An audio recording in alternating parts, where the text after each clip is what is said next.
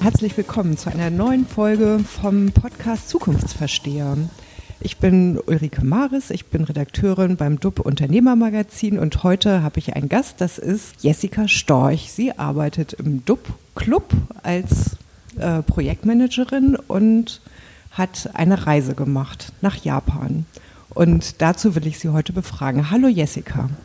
Ja, hallo, vielen Dank für die Einladung. Äh, ich freue mich, dass ich ein bisschen was über Japan erzählen kann und äh, insbesondere über Tokio.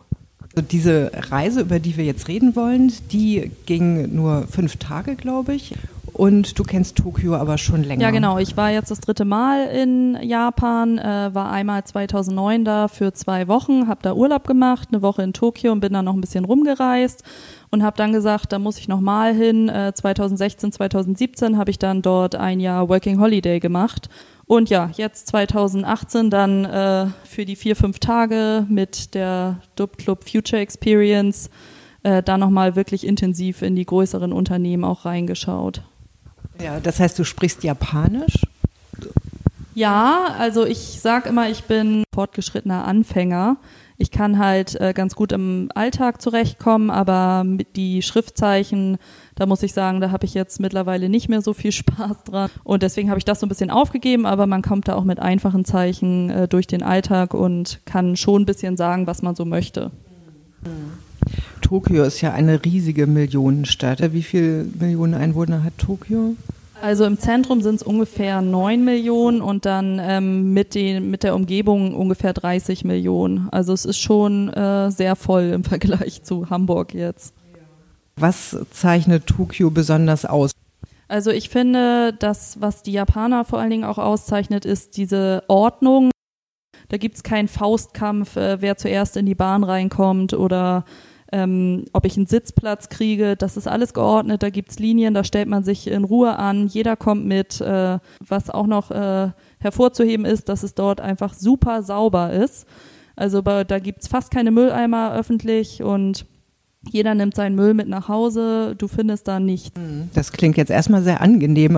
Ja, aber ich glaube, es ist einfach anders nicht möglich. Ähm, da haben die einfach ein System, da halten sich alle dran und dann ähm, funktioniert das auch. Ich glaube, sonst wird da totales Chaos ausbrechen. Hm. Jetzt hast du gesagt, du warst 2009 das erste Mal da und dann noch mal länger, um äh, das Arbeitsleben kennenzulernen. Was unterscheidet das Arbeitsleben in Tokio von, von dem europäischen Arbeitsleben? Also ich habe dort in einer Busfirma gearbeitet, die Bustouren gemacht hat. Also die Tourguides waren alle aus, nicht aus Japan.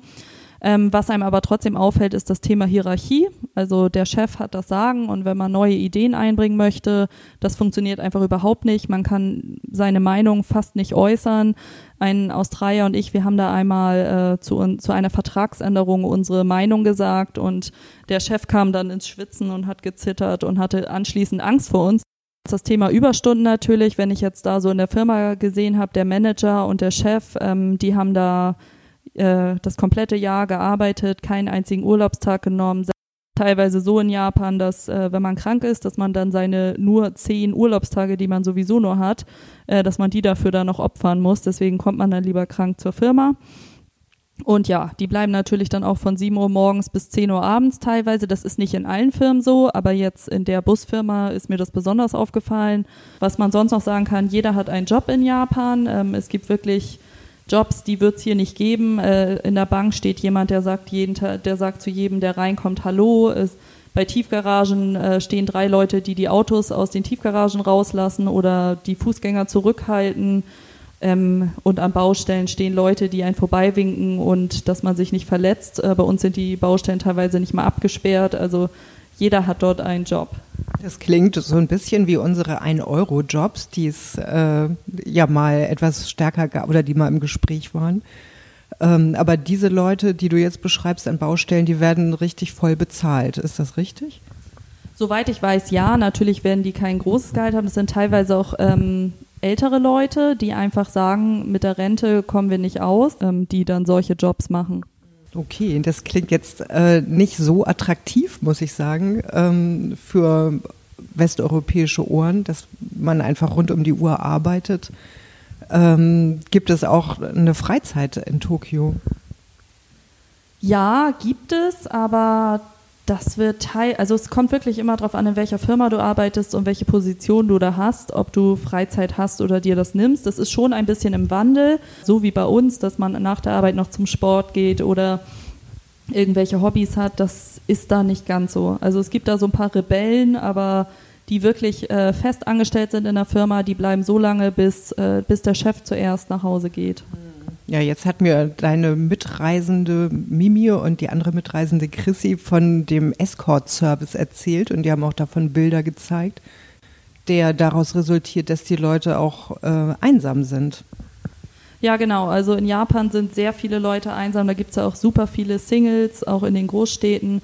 Und da wird sich dann mal am Abend äh, einfach ein Freund gebucht, äh, der sich dann den Abend mit einem unterhält. Man bezahlt dafür, man bezahlt für Getränke und das Essen, was der sogenannte Freund äh, dann auch dort äh, speist. Aber der ist, erzählt einem dann was und hört einem zu und man kann dem seine Probleme erzählen. Und das ist total normal in, in Tokio, ja. Du hast mir ja erzählt, bevor du gereist bist, dass du für deine Freunde ähm, Hygieneartikel mitbringen solltest, weil es die dort in Tokio nicht gibt. Das bringt mich zu der Frage, wie ist es denn dort um die Gleichberechtigung zwischen Mann und Frau bestellt? Ja, also die Hygieneartikel, das ist jetzt, äh, das geht jetzt speziell um Tampons, die es einfach in Japan so nicht gibt. Ähm, sehr teuer und äh, wenn Frauen das nutzen wollen, das ist so ein bisschen verpönt. Ähm, ja, Gleichberechtigung, es ist natürlich gerade im Job ist es so, dass die höheren Positionen sind alle von Männern besetzt. Ähm, das ist da einfach noch so, die Frau ist zum Großteil für die Kinder zuständig, die äh, scheidet dann aus dem Job aus. Teilweise kommen die nicht zurück. Das ist jetzt aber auch ein bisschen im Wandel. Also es gibt natürlich auch da äh, Änderungen und es gibt halt auch Leute, die machen das einfach nicht mehr. Gerade auch, weil es halt viele Singles gibt, die keinen passenden Partner finden, weil sie keine Zeit haben. Hm. Jetzt ist Japan ja auch dafür bekannt, dass äh, der demografische Wandel dort besonders sich abzeichnet, dass es viele alte Leute gibt und wenig junge. Hast du das auch beobachtet in der Stadt? In der Stadt fällt einem das jetzt nicht unbedingt so auf. Ähm, das ist, glaube ich, schon mehr auf dem Land. Aber ähm, als wir jetzt da waren äh, in, mit unserer Dub Club Future Experience, haben wir zum Beispiel bei Toyota, wurde uns auch ein Roboter vorgestellt, ähm, der sich auch gerade darauf spezialisiert, ältere Leute zu unterstützen, äh, weil einfach wenig Personal nachkommt, die sich um ältere Leute kümmern können. Und da wird dann jetzt schon nach Lösungen gesucht. Aber es gibt natürlich ältere Leute. Wie gesagt, diese kleinen Minijobs werden viel von älteren Leuten gemacht. Aber in der Großstadt fällt einem das jetzt noch nicht unbedingt auf. Okay, du hast jetzt nochmal den äh, Namen der Reise gesagt, du Club äh, Future Experience. Äh, was für eine Future Experience habt ihr denn gemacht? Also die Dub Club Future Experience ist ja dafür da, um zu digitalen Hotspots zu fahren, ähm, in anderen Ländern zu gucken, was machen die, wie funktioniert das. Wir waren ja schon im Silicon Valley und in Estland. In Silicon Valley ist alles cool, viele Startups und alles modern. In Japan, die brauchen natürlich einfach ein bisschen länger. Die sind ja auf ihrer Insel doch noch ein bisschen abgeschottet, äh, sträuben sich ein bisschen noch äh, gegen den Westen. Es wird natürlich alles auch offener, auch wegen Olympia 2020. Ähm, wir waren jetzt da und haben halt diverse Firmen äh, besucht, um da mal einen Einblick zu bekommen. Zum Beispiel NTT, Panische Telekom, NTT. Ähm, da hat man gesehen, das ist alles super steif. Da fragt man sich natürlich, oder ja, wo habt ihr die digitale Transformation denn äh, in Japan, in Tokio weiter gesehen als ähm, woanders? Also wir waren ja bei Panasonic und bei Toyota zu Besuch und äh, Panasonic, die haben uns halt so ein bisschen den Alltag von morgen gezeigt. Äh, wir waren da in so Showrooms und haben uns da einfach mal das Haus von morgen angeguckt. Wie, wie wird das Haus digitalisiert? Wie wird es im Schlafzimmer digitalisiert? Ähm, wie, wie funktioniert das Ganze in der Küche? Wie bestellt man schon seine Lebensmittel, bevor man überhaupt sieht, dass was fehlt. Also ist es sozusagen der berühmte Kühlschrank, der die Milch nachbestellt, bevor man selber merkt, dass sie alle ist. Genau, genau. Und auch die Unterstützung, was soll ich überhaupt kochen? Also man kann dann mit, seinem, mit seiner Küche sprechen und sagen, ich brauche jetzt irgendwie was zu essen und äh, dann macht einem die Küche da Vorschläge, ob man eine Pizza bestellt oder welches Rezept man kochen kann, weil man noch das und das im Schrank hat. Ähm, genau, da hatten wir Einblicke oder auch im Badezimmer. Da wird einem dann empfohlen, wie man sich schminken kann ähm, oder was man anziehen kann, ob der blaue Anzug besser passt oder der Anzug in lila äh, oder wie das Ganze aussehen würde. Das konnten wir bei Panasonic ganz gut äh, sehen. Hm, das ist aber noch Zukunftsmusik. Das ist natürlich noch nicht, das noch nicht umgesetzt, nee. Bei der digitalen Transformation im Alltagsleben denkt man ja auch an das bargeldlose Bezahlen. Ähm, wie sieht es da aus? Ja, in Japan ist Bares Wahres, also da muss man auf jeden Fall Bargeld dabei haben. Man braucht einfach Bargeld. Interessant. Das ist ja, es klingt sehr traditionsverbunden. Wie ist es mit Zeitschriften oder Zeitungen? Ähm, ich erinnere mich, als ich einmal in Hongkong war, da äh, gab es selbst am Flughafen keine Zeit, äh, Zeitungen zu kaufen, also keine Tageszeitungen, weil die nur noch auf dem iPad gelesen wurden. Wie ist es da in Tokio? Also ich würde sagen, dass in Japan äh, Print noch sehr groß ist. Ähm, das liegt halt auch daran, dass die Japaner ja sehr gerne diese Manga lesen, die japanischen Comics. Ähm, da hat jeder einfach noch den Manga dabei. Das ist super günstig. Äh, auch Tageszeitungen, das gibt es überall noch. Also Print ist schon noch sehr groß in Japan. Jetzt warst du ja das erste Mal vor zehn Jahren dort ähm, und ja, hast vielleicht auch eine Entwicklung beobachtet. Würdest du sagen, dass Tokio eine Stadt ist, die sich bewegt, die sich verändert? Also Japan und auch Tokio, die öffnen sich schon sehr äh, jetzt gegenüber dem Westen. Ähm, was ich jetzt so beobachtet habe in den letzten zehn Jahren ist, dass es natürlich viele Anpassungen gibt, dass Ausländer sich auch zurechtfinden können. Also viele Schilder sind jetzt englisch beschriftet, man kann das lesen, auch in der Bahn und Ansagen werden teilweise auch auf Englisch gemacht in der Bahn schon. Das ist natürlich auch alles Olympia 2020.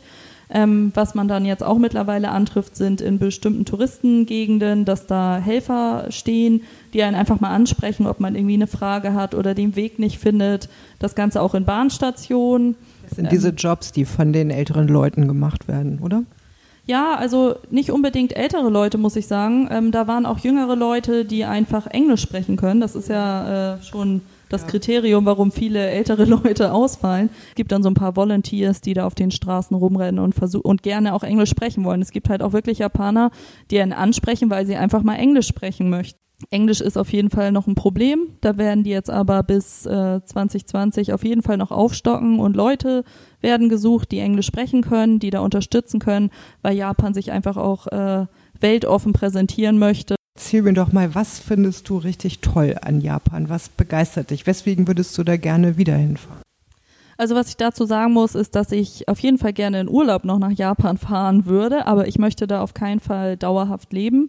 Ja, ich weiß auch nicht. Also Japan hat mich irgendwie schon immer fasziniert. Die Kultur, das Essen, die Schriftzeichen. Ich habe dann angefangen, Japanisch zu lernen. Dann kam einem das Ganze noch mal ein bisschen näher. Ich finde einfach viele kulturelle Sachen schön. Also das schön zum Anziehen, angucken oder genau schön ja. zum Ansehen und wenn man jetzt so die traditionelle Kleidung anguckt und die Tempel und die Tempel mitten in der Stadt, äh, im Hintergrund Hochhäuser, aber das ist irgendwie einfach schön. Auch Kimonos und auch einfach wie so Essen präsentiert wird. Ähm, das ist einfach immer alles super schön angerichtet und äh, sehr saisonal. Es ist einfach irgendwie schön. Vielen Dank, Jessica, dass du mir von oder uns von deinen Erfahrungen erzählt hast. Ja, gerne. Fragt mich gerne, wenn es noch Fragen gibt zu Japan oder wenn ihr Reisetipps braucht. Ich bin immer ansprechbar für Japan. Vielen Dank. Tschüss. Tschüss.